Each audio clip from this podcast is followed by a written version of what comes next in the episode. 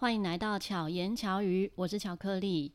如果你是两千年出生的孩子，你一定有听过他的音乐。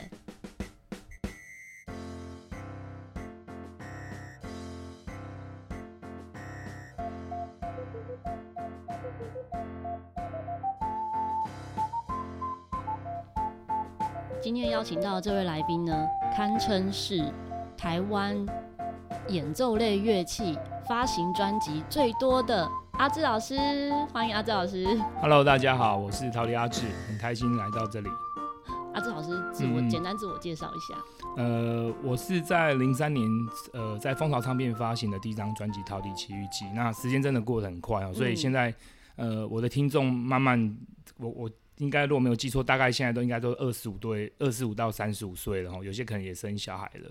然后从零三年到现在，那我今年呃发行的第十三张的专辑，对，然后都在蜂巢唱片发行，希望大家多多支持。我们这样讲，可能有些听众还不见得知道，嗯、也许没有注意蜂巢唱片。嗯，可是讲到《森林狂想曲》，就会知道，对，或者是讲到陶那个呃《陶笛奇遇记》，对，对，或者是像哎还有哪一首？天赐欢乐，对对对，这几首歌就非常经典。是，像有些，嗯、呃，像有一次我刚好认识一个新朋友，嗯、他说：“哎、欸，我小时候 就打扫的时候都会听到什么什么音乐。”对，所以你应该也常遇到听众会这样讲。尤其是新店，我我都没记错，新店很多我国小还有在播，哦、所以我常常很想还在播。对，我很想跟他们说，这个专辑已经很旧了，要不要换换新一下？对对对，所以我一直很希望说，有些学校可以在。就是可以吹一些比较最近出的专辑的东西，对，像我前阵子刚好就是呃打电话，因为现在很少会打室内电话，对，可打室内电话我真的连续两三次哦、喔，嗯嗯听到的都是柠檬树。哦，对，就是阿志老师的传奇。我我自己我自己打电话预约那个剪头发也是，哎、欸，听到自己的音乐吓一大跳。是，你现在还会吓到吗？欸、应该觉得很习惯了吧？比较好一点的，对。然后那个也有很多就是休息站也会播专辑的的歌。哦，对。是。现在会不会比较少？因为现在听 CD 的人变少了，对不对？对，但是一样，呃，其实全部的东西都是还在有在数位上面发行，嗯、只是说，呃，实体的部分。大家还是有在做，只是说比例上就是把它发行的量变比较少。可能以前比如说可能呃发行一万张，那我们现在可能就是做三四千张，把那个量变少。嗯、但是实体的部分还是有一有部分的人他会支持有收藏。对，因为因为毕竟你看到 CD 里面的东西，有一些精神。或是你的意向跟想法，你会展现在这个设计，或是这个内页的解释，嗯哼，或是一些你想要做一些视觉的传传递，其实会也会影响到音乐的内容，嗯，对。那还有一个原因是因为其实数位的的压缩的比较多，嗯，虽然我们在后置的音乐的部分也会同时去注意说，比如说用手机呃听，或是他戴耳机，或是在 CD 上面，是不是有不一样？对，但是说真的，平常心讲哦，真的蛮难的，就是说。嗯你你用手机听它的音质，其实是真的没有办法到一个程度。就算我把它调，我们把它调的一些很比较细腻的东西，其实是有困难。那用耳机听，其实就可以听到一定的细腻的程度。不过比起 CD 实际的播放，音色跟音质各方面还是会有差别。不过我们在呃新的专以新的专辑来说的话，等等同数位跟那个实体，它其实是都会一起来、嗯、同步同步。对对，所以大家如果觉得说不想要买。实体的其实线上也是可以，对，只是说你可以你看得到的东西会比较少，对。那乐谱的部分，也就是就是一定会实体的的贩售这样，嗯、对。我跟阿志老师认识啊，应该从二零零二年，嗯、有有那么早吗？对，我还记得就是你出专辑的前一年，对，那时候就认识，嗯嗯，对，真的蛮有趣。我们、哦、已经二十年了，对，二十年，太恐怖了，太恐怖了。对，那时候还印象深刻，是在书展遇到你。哦，是是在风潮吗？你准备应该是你准备要出专辑前的一些分享。嗯、哦，那个我我印象超深刻，那一次书展蛮有趣，就是因为我们我们那时候蜂巢的书展，因为他呃专辑也算是有声书，然后那时候通常就是呃每一年蜂巢会做一个回顾的 CD，就是把那一年比较。经典的片子变成是一一张或两张 CD 做成另外一个商品，嗯，然后我我那一张专辑是零三年，所以根本没有办法收在零二年啊。Oh. 可是公司想要打，所以他就把抢先收录的一首歌放进去，嗯、然后。我也很厚脸皮，我就在现场一直吹，不断的吹那一首。可是我觉得真的那时候真的自己，我就有很大胆。我跟我们公司另外一个很会卖专辑的一个人配合，我们竟然在现场把那张专辑现场有的量全部卖光了。我只有一首歌，我只有一首歌而已哦。嗯，我觉得现在想起来太真的很大胆。可是我觉得这也是你的很棒的一个精神。嗯是是，就是想要多去尝试。对，而且也是因为你有这样的精神，所以你一直充满着活力。嗯，像刚刚阿志老师说，今天嗯、呃、带来这新的专辑啊。封面啊，嗯、跟就是他说看到这照片就害羞，对，就是像大哥哥的样子。对，就是颜色上面各方面可能会做一些不一样的方向跟做法。嗯、不过我自己还是比较习惯穿，我自己觉得我穿白色系还是比较习惯。嗯、不过就是拍照的时候，有时候就是要，要活泼一点，对，对对，要往活泼的方向去走。嗯、那跟整个专辑的走向有关系，因为这次呃轻快的歌曲是比较多一些。嗯、是，然后我就说。但你看起来真的就是还是像大哥哥啊！啊谢谢谢谢，就是真的没什么变，就是一一直以来，应该小朋友，嗯嗯嗯，你现在对小朋友的称呼有有改口吗？呃，目前还是没有啊，就是尽量闪过这个模糊的地带，对，因为总觉得叫阿志叔叔跟叫阿志哥哥的感觉就不一样，差蛮多的，对对对，没有哥哥已经是一个代称了，对，要、啊、不然就是说阿志老师，就是不要闪过这个 模糊的地带，这样没关系，你可以是一辈子的阿志哥哥，好好。就像就像巧克力姐姐也是，对对，然后不管几岁的人都是叫我姐姐这种概念。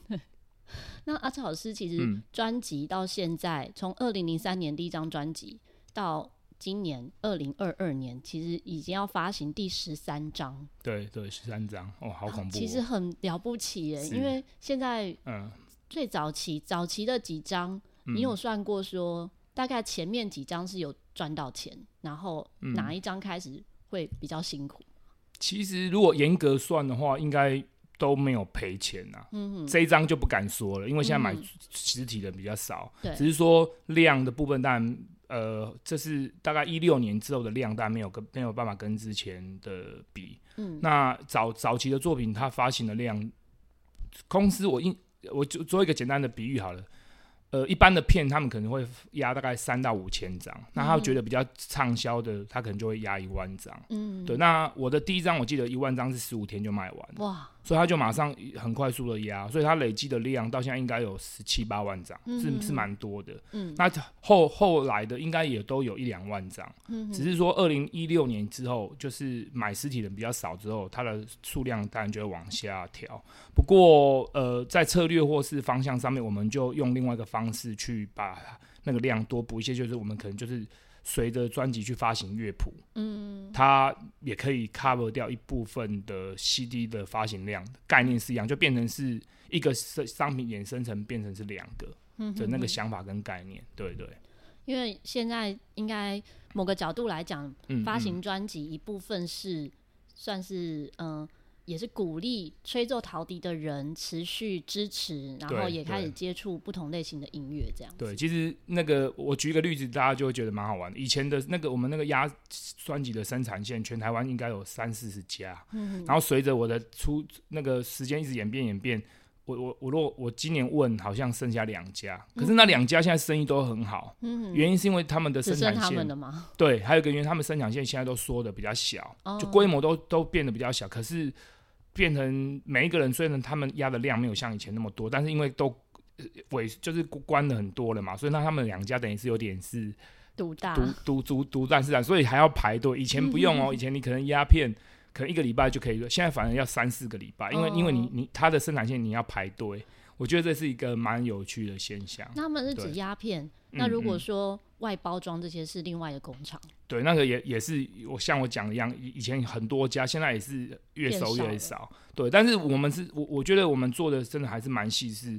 我们我们通常我们会做到说，哎、欸，我们会找比较好的厂商，然后假设他有三条线，我们会请他每三条线先各压三四片，然后我啊，我的制作人或是我们后置的的音乐的一些主管或者监制，他们、嗯、我们就我们会去每一片听很多次，嗯，去选出我们觉得比较好的那条生产线。哦，一般的人不会这样。生产线压出来不一样吗？其实我我我觉得百分之九十九的人是听不太出来，嗯嗯，一点点呐、啊，嗯嗯，一点点很些微。但是说真的，现在如果你用手机这样听，我我保证就听不出来，不太可 能。对，说就是要用用非常好的音响才会有差差距。但是我们还是希望把它能够做的，不，我们把孩子把它做到最好的。的这个方向去走，对，我觉得不只是音乐，嗯嗯，包含像阿志老师的专辑的封面，是。我今天看到，虽然实体还没有出来，对对，在星期六的，就是嗯，其实正式发行是十月十号，对对，明天是因为有一个发，呃，就是有一个发表，所以我们只有现场只有三百张，就是因为来的人我完全没有买到，也很可惜，所以我我就特别希望就是说可以提前。就是二十四号先有三百张的量，能现场选购。对对，就是他们可以有乐谱跟那个 CD 的部分可以可以带回去这样。嗯、那没有买到的乐迷也不要失望，就是说，因为我们真的发真正发行其实是十月十号，对，请大家再给我们一点点时间这样。对。然后我刚刚看到那个封面，我觉得好像礼物哦。谢谢。而且每一年嗯嗯应该不能说每一年呐、啊，因为上一次专辑是二零一九年。其实本来是二零二一，去年就要。对，这张原本是去年要去年十一月要发行的，对，就是因为疫情的关系，就整个延了一年。对、嗯。然后我觉得这几年的专辑啊都很特别，就是都不只是只有专辑跟乐谱，还有陶笛，还有其他的礼物。对，其实像我们现在我自己啊，就平常出出去旅旅游的时候。我我其实陶笛都是带在身上，就是说我我我都帮陶笛拍很多写真集，嗯、不是拍自己，你知道吗？嗯、就是到一些地方，我觉得比较漂亮的地方，然后我们就会做一些不一样的拍照，然后也是一种练习。那还有一个原因是我们刚好今年的作品，我们呃我有设计了一个新的陶笛，叫做世界地图，嗯、就是把世界地图的意象放在陶笛上面。对，嗯、那可能应应应该是大家都还没有看到，因为我、嗯、我我想说等到明天。上市之后，我们就会开始公布这支新的陶笛。如果大家想要买新的陶笛，或者说，哎、欸，觉得，哎、欸，有什么不一样的想法或突破，可以来看一下这把陶笛。那这个是不会有一每一把都不会一模一样，因为它这是完全用手绘的，的并不是用贴花的，所以每一把不一样，而且它会随着陶笛的大小，它的图案会有一一点点不同。对，对对，这价位会很高吗？呃，应该会再跟比青花瓷贵一点点，但是差距不会很多。嗯，是，而且表面质感很好，是拿起来会有那种手绘感。对，就是我我希望这个笛子是拿到你会觉得它是不是大量生产？那事实上它也是，嗯、因为我我想这个定的量一定是很很不会太多，所以我们可能就是每一把一就是说定的量来讲，我们可能是一把一把来做，并没有要把它量产。我我是没有想要把它量产的想法。嗯哼，对对。对，刚刚再回到专辑上面啊，今呃今年这一次出的这一个专辑，它的定位，嗯，它专辑名称叫《想见你》嘛，对，那时候选取的这些定位啊，是一种甜甜的感觉来去设计吗？还是有什么样的一个方向？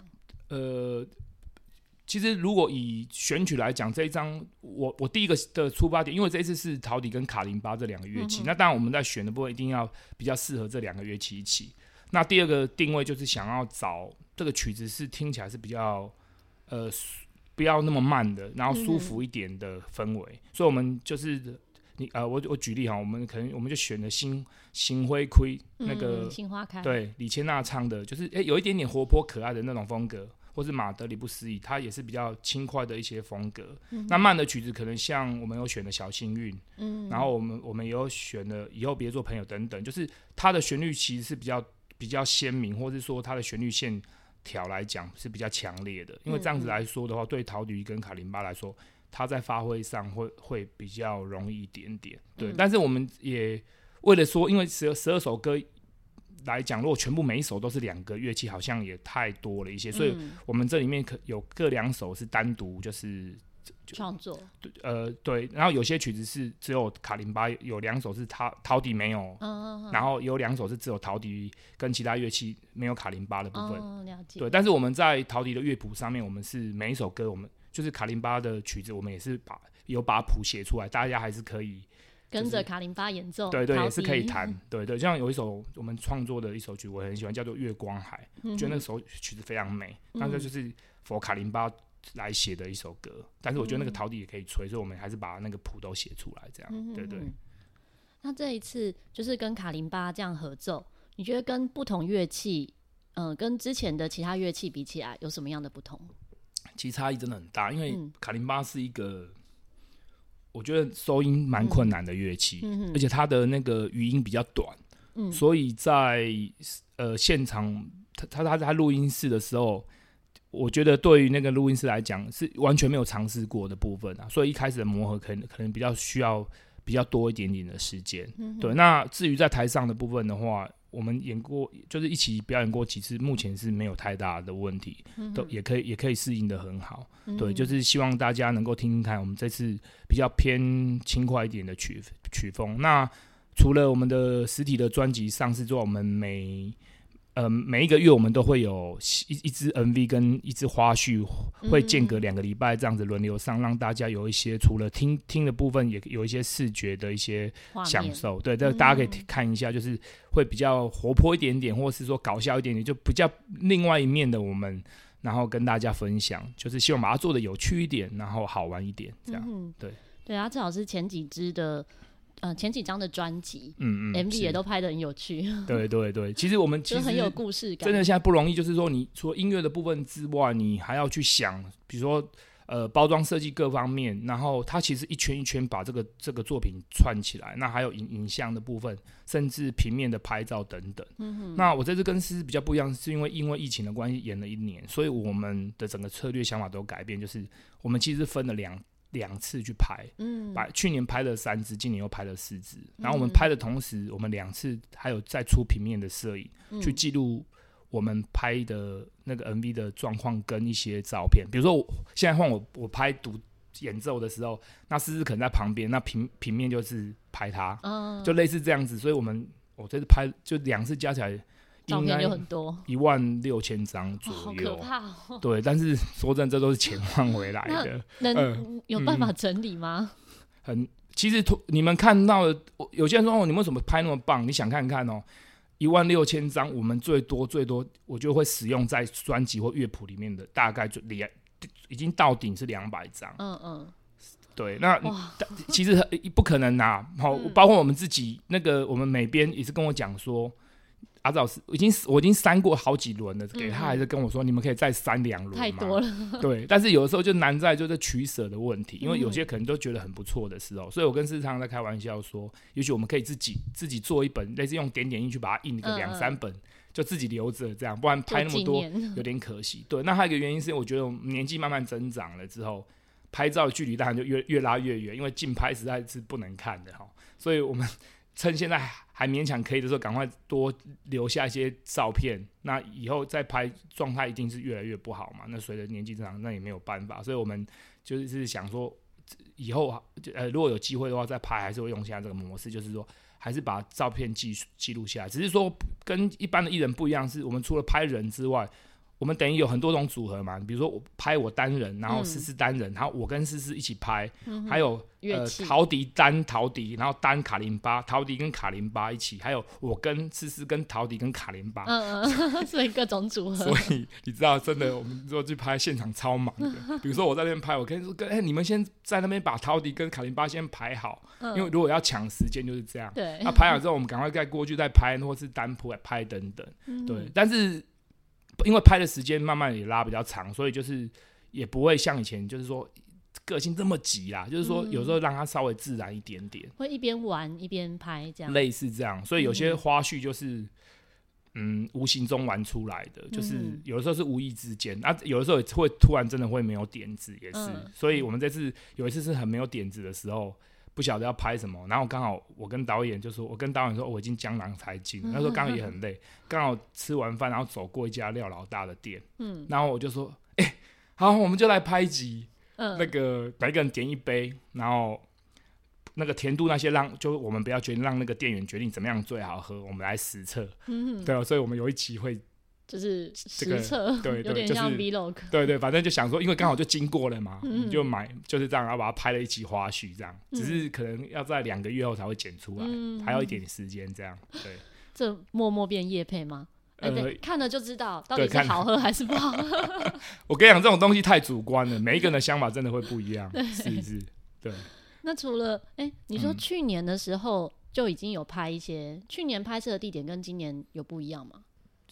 因为我们之前都是在东部拍比较多，嗯、那这一次我们是大部分的点是在台南。呃，台南、嘉义跟彰化、云林、台中，嗯、我们这一次是以这五个地方为主。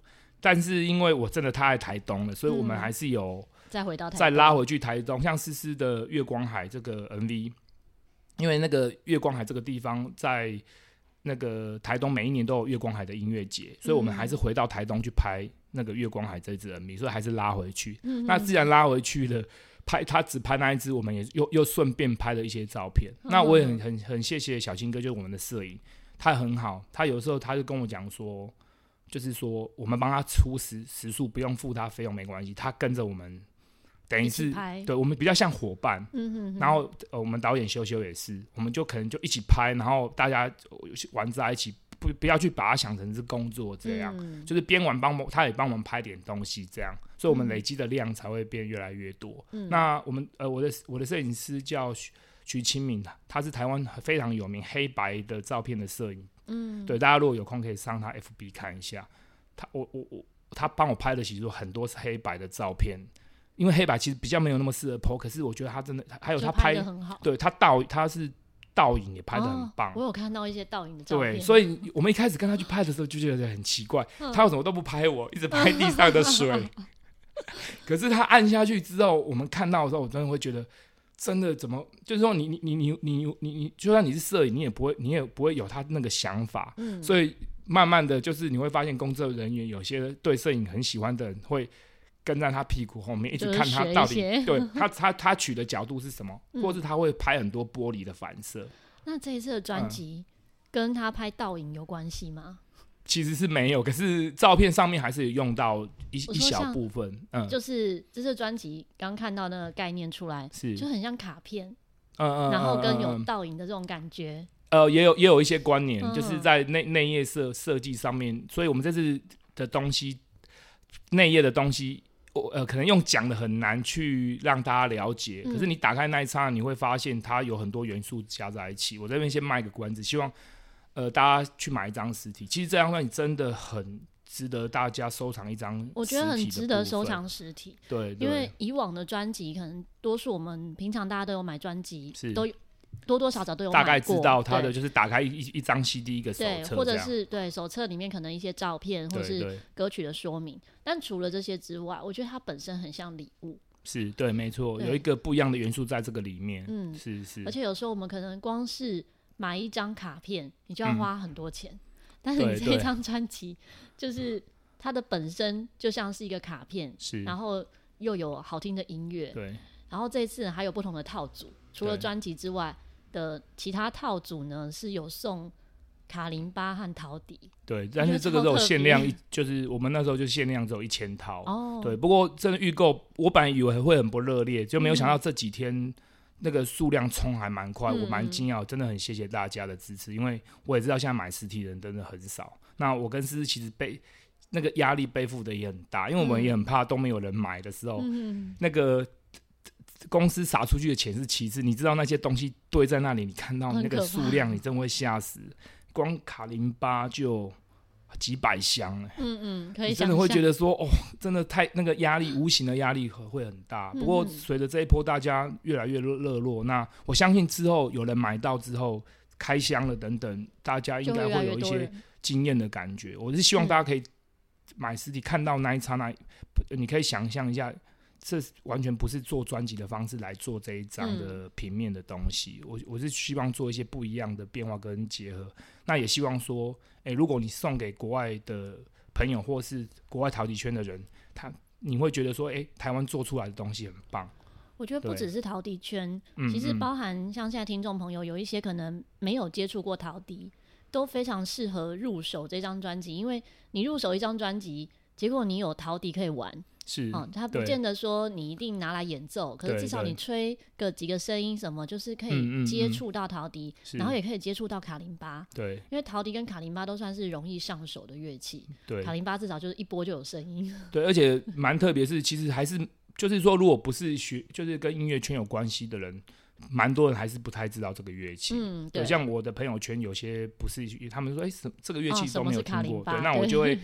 点一一小段影片让他们看一下，他们就觉得哎、嗯欸，这个声音好像音乐盒哦，嗯，对，然后就会就会产生一些好奇，所以也希望大家如果有机会的话，假设你有买到这个套装，或是你有这个乐器的话，哎、欸，你你也可以试着弹看看，这样，嗯嗯、对，所以我们这些这一次的创作里面，呃，如果以创作局来讲，我们就会去思考说怎么样把这两个乐器结合在一起，所以我们这次有写了一首歌叫《西游大地》，就是。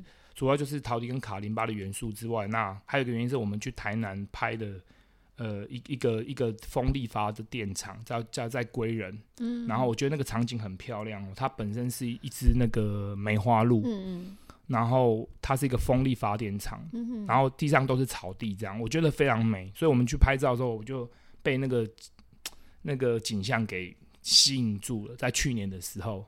所以我回来，我就跟思思啊，我们这种我们就想说，我们来写一首跟这个地方有关的一首歌，所以我们就写了这首《西游大地》。那简单一点，就是在在写梅花鹿在这个大地上西游的故事的的一种比较欢乐的感觉，一个比较轻松的感觉的一首歌，这样，对对。我觉得看到照片的时候，我之前你在 FB 有 PO 这一张的时候，是是，我就跟我老公说，因为我老公是归人人哦，我说我怎么没有看过？我跟你讲真的，因为因因为我们去归人玩之后，刚好我们有个朋友，他亲戚住附近，才两公里哦。嗯。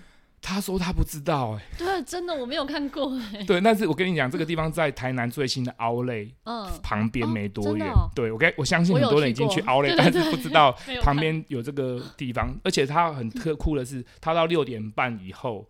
就是它会有灯光的变化，oh. 所以你白天拍到这只鹿是白色，可是晚上它有投影，嗯、所以我们在那边拍，因为我们想要拍很多陶笛跟这个鹿的合照的照片，嗯、然后它晚上有一些灯光的变化，嗯、但是就是它它会出现十五分钟，然后还要在之后就要再等半小时，所以我们就在一直 一直等那十五分钟，对，然后它因为它每次都阳光那个颜色变化都不一样，而且你随着天色越来越暗，你能够拍的东西会变少，嗯、所以我们就是一直在抢那个时间。像我们去年已经拍完了，可是今年我就跟他说，可以再再拍再拍几个小时。我们今年又再去拍一次，不过我们在今年是拍白天的，嗯、而且我们印象很很很深刻，就是我们在拍的过程，我记得是五点多就在那边塞好在等的时候，嗯、就他有洒水系统，嗯嗯，就把陶笛都 洒湿掉了，了 对，还还蛮有趣的，而且我觉得这里真的非常非常的好拍。不过我建议大家去，如果要去这个地方拍的话，你如果是女生，我觉得可以。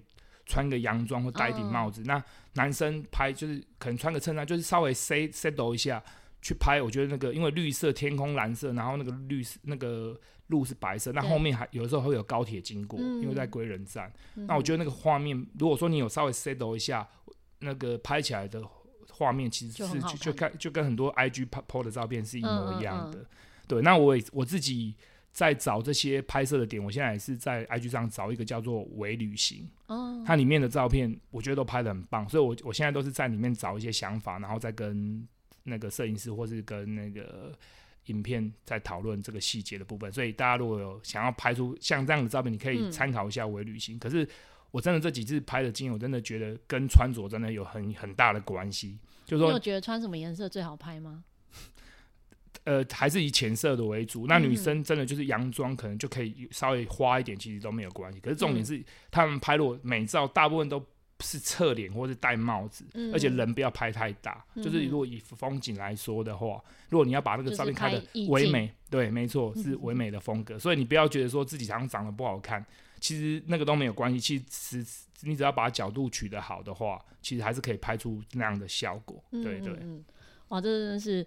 突然得到的冷知识 是是，真的很欢迎大家去归仁这个地方，我觉得真的太棒了。嗯、而且我觉得那个意象就设计的很好，而且那个路的设计，整个你会觉得说那个设计感十足，并不会像有些风景区设计的，嗯，有点怂，真的很怂。然后有些颜色涂的乱七八糟，嗯、我觉得它做的很极简，就是绿跟白的结合，所以你会觉得说那个。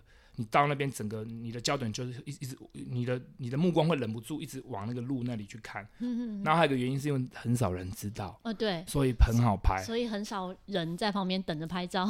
我们去那两次，大概只有遇到三四组人，基本上不不是很多。所以我有在想，说我这张专辑完成之后。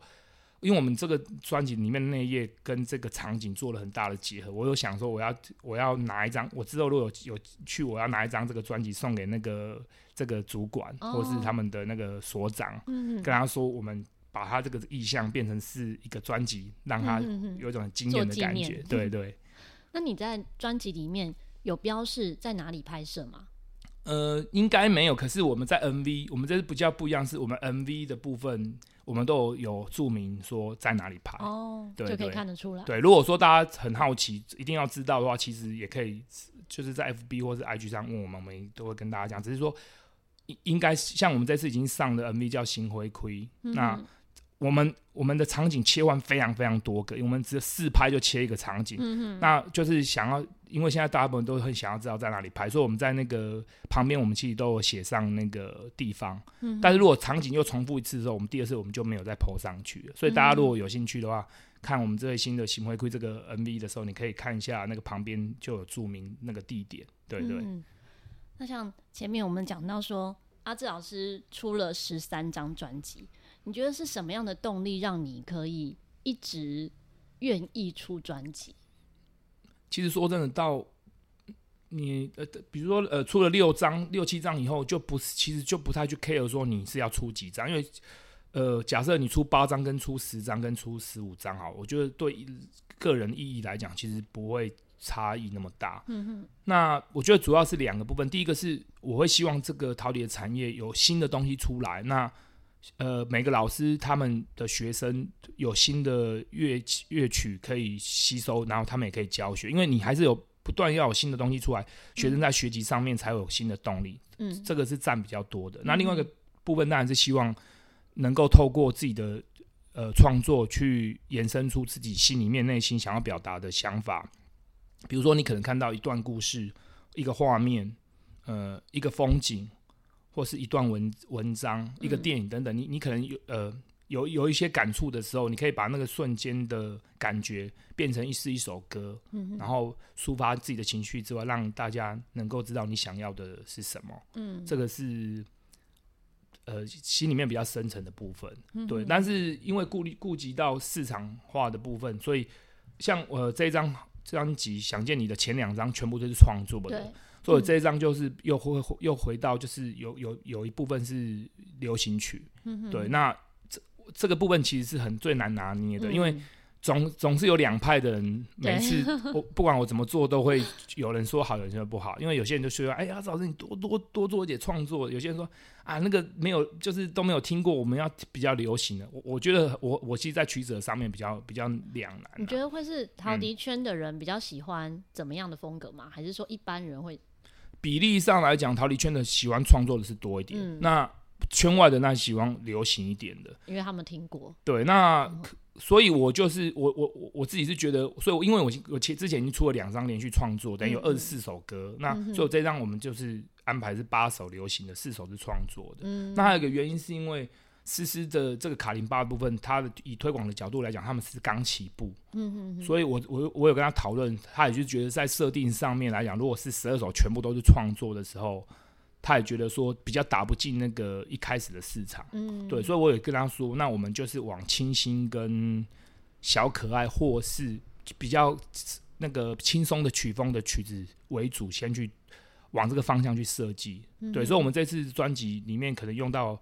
浅蓝色跟浅紫色的部分，嗯、然后去带出这个专辑可能看起来比较活泼的部分，包括在乐谱的设计上面，我们也是比较走比较清新跟文青还有活泼的风格去包装的这个方向。嗯、希望就是大家看到乐谱的时候，也会觉得，哎、欸，翻一翻里面有很多照片，陶笛的照片在那个乐谱里面其实放比较多，还有卡林巴就乐器的部分。嗯、那大家可以看一下，哎、欸，有些是我们的收藏等等，有些说都做一些不一样的变化，这样，嗯、对，对对。对，但是这次的乐谱就没有附 CD 了。我们乐谱、嗯、呃乐谱里面的卡拉是用扫 QR code。哦，对对。这样也蛮环保的。是是是，对对对，因为现在大家其实真的有些人是没有 CD 播放器，对，所以还是很多人在询问说，我们数位的部分，嗯嗯，应该会比实体慢一点点，但是也不会差到很久。我觉得也很刚好了。以前的人可能会是呃买，比如支持的创作者。他可能会买两张专辑到三张专辑，然后一张就是当收藏，一张来听，一张借人。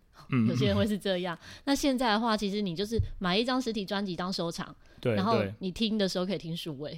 对，其实并行的人也越来越多，对，蛮多的。不过以演奏类的来讲，我们没有办法像周杰伦或是比较他们的那种下载量还是大很多。嗯、我们的部分，我应该算比较多的。我算过我的。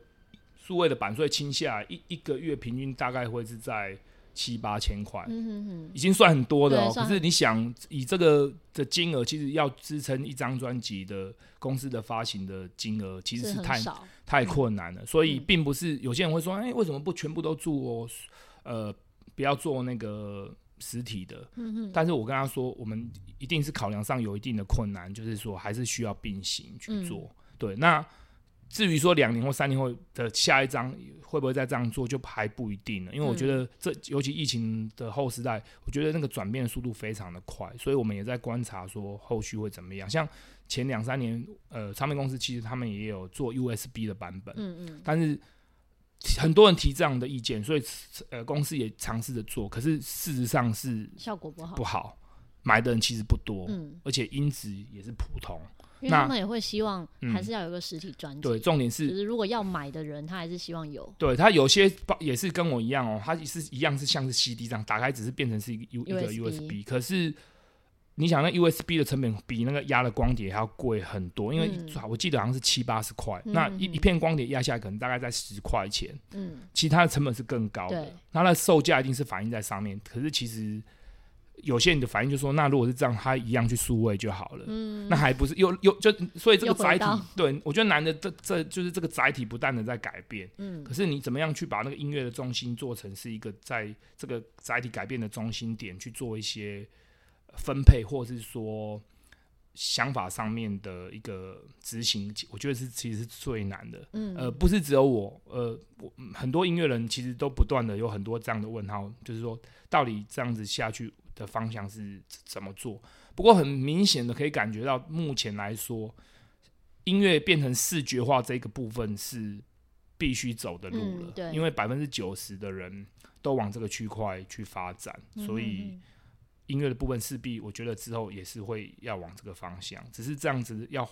花的心力跟耗费的部分会更多，嗯，对，因为我觉得台湾听的习惯是这样，那也许欧洲可能还是有一大非常多的人拥护黑胶唱片跟 CD 的实体，嗯，可是我觉得在亚洲这个部分，可能在这个部分是比较困难的。嗯，阿志老师前面两张专辑也是都有搭配黑胶唱片，是是，对对，对，然后我也都有收藏，对，但我没有播放器。对，其实我们去成品啊，什么都还是有看到专辑在贩售。嗯、对，那也也是有人拿出来播啊。我觉得、呃、那个声音真的很很温润，也很好听。嗯、我自己是蛮喜欢黑胶的声音。嗯、对我我家里是有买一个播放器，嗯、对，偶尔会想到的时候拿出来听一下。对对，就是回味一下那种感觉，然后泡个茶或者咖啡这样子，去享受那个时光这样。对。对那你觉得在做这张专辑，或者说这这些年下来，这二十、嗯？应该二十年，二十年，二十、嗯、年下来，你觉得最辛苦的地方是什么？对我，我觉得我算很幸运啊，就是因为我第一张专辑，应该说做最辛苦的是一一开始的零二年的时候，一有一种不确定感，就是、嗯、呃，跟风潮唱片谈，感觉上是很顺利，然后回应也很顺利，但是都没有得到一个发或不发，对，哦、就是在。零三年的三月去谈，嗯、那他们觉得很 OK，可是我都没有接到任何电话，就是说可以，但是没有对，觉得你的你的想法很好，那对，然后我我跟老板讲看看，然后会会跟你说，嗯、然后就就没有下没有都没有下文了，那个不稳定性的想法一直在心里面，大概半年吧，我记得然后到十、嗯、十月份的时候就接到电话说。诶、欸，老板说好，然后我就愣住，你知道，因为我已经我心里面其实是放弃，因为我的同学很多都说要发片，其实不了了之的很多了，嗯、所以我那时候其实心里面其实没有抱，完全没有抱任何一点希望了。嗯、哼哼，所以他突然打来的时候，变成我吓到，然后我就换我就觉得为什么会这样，所以我也就回问他说，那为什么突然就说好？他说就答案更气，他说没有没有，老板本来就说你这个点子非常好，因为那时候风潮正在转型，说除了听之外，呃，音乐除了听之外还有什么变化？那所以我那时候跟公司说，我们在那个专辑上附一个陶笛，听以外还可以来学跟吹。所以那那我那个想法其实有打动到我们老板，他觉得这个很酷。嗯，那再加上全人巡回的教教学，可以让蜂巢唱片的这个体系有一些不一样的串联。嗯，所以老板一开始就说好，只是因为那时候公司发行的唱片量很多。嗯，那以前一个月的自制片是两到三张。嗯，所以那个音乐部门的总监就是吴金代，他说他很忙。他说：“其实就说要发，只是实在忙不过来，都没有打电话给我。嗯、那我心里在想说：嗯、啊，气死人了！对对，所以那时候隔年就发了嘛。那三月其实就很很很顺利的，第一张就卖的真的也很好，也就是远远超乎那个公司的想法。嗯、所以在呃零三年的十月就又发了第二张。嗯，我我我记得很清楚，我三月份。”跑宣传跑不到一个月，老板就说你十月还要再发一张。我心想说怎么可能？哎、欸，演奏专辑竟然有办法一个月发两张。呃、但但是那个过程很开心，可是也很辛苦，也跑得很累。嗯哼可是我觉得就是那那前几年其实很扎实的打下的基础，然后也建立了一票喜欢的乐迷。嗯。再加上喜欢陶笛的的老师们也慢慢起来之后，开始在全台湾的社团或是社大开始推广，所以有慢慢一群。支持陶笛的人默默的支持着我，我觉得就是大家一起努力这样子，意气相挺吧。嗯、也很谢谢，比如说若以、小唐老师啊，或是景明老师等等，郝贝伟老师等等，他们你们这样一路上就是这样扶持着我们，让我们一起努力的，一直创作出新的东西跟新的想法，然后给陶笛一个新的生命。就像我觉得我们台湾的陶笛的。吹奏的感觉真的是很多元，跟中国啊，嗯、或者是说跟韩国、日本，或是亚洲其他国家、欧洲的这样，我们发展的东西的那个广性，其实我是觉得比他们还要广很多，嗯、而且变化性很很很大，然后包容度也比较高，对，包容性都不同，我们可以做的非常多元，这是我觉得我们在陶笛界做的最特别，是也是最不一样的地方。然后再加上，我觉得我们这几年。往呃前几年往国外的我们的参与度，台湾来讲其实都是很高。嗯、那也交交了很多朋友，大家也觉得我们台湾的人很热情，然后很好相处。我觉得无形之间其实也影响了每个国家对台湾这个部分的想法跟改变。那逃离的这个部分也是，嗯、对我，所以我我一直期待。所以我在这在专辑里面其实有写了两首歌是比较像大合奏的风格。我就是想说，如果之后国门开了之后。假设我们我们又要去演出的时候，有一两首歌是可以大家一起同乐，对，然后是新的东西，然后完全不一样的曲风，嗯、然后去做一个往外走的那种感觉的表演，这样。阿志老师，嗯、呃，也有一首歌曲呢，要跟大家分享，就是《新花开》嘛。对对，就是我们第一波的主打。对，虽然我们专辑是想想见你，那通常因为。我们在发行的时候，通常我们的的主打会放在第二或者第三波。一般来说，那我们这次第一波，我们就想说选一首小清新的风格的《想见你》。对，那大家也可以上 YouTube 看，我们也把那个这个影片已经上架了。嗯、那大家也可以期待一个礼拜后，我们会把花絮再放上去。嗯、那是比较搞笑一点，希望大家也可以可以很这在疫情的时候可以很开开心看着这个 MV，觉得很开心，然后大笑一下这样。到时候我会把这个影片的呃连接呢放在资讯栏里面，大家可以直接看到有画面的版本。对，那如果要追踪阿志老师的话呢，可以怎么搜寻？呃，你可以你可以打陶笛阿志粉丝团，或是打游学志都可以。哦、对，或是上蜂巢的官网也可以哦。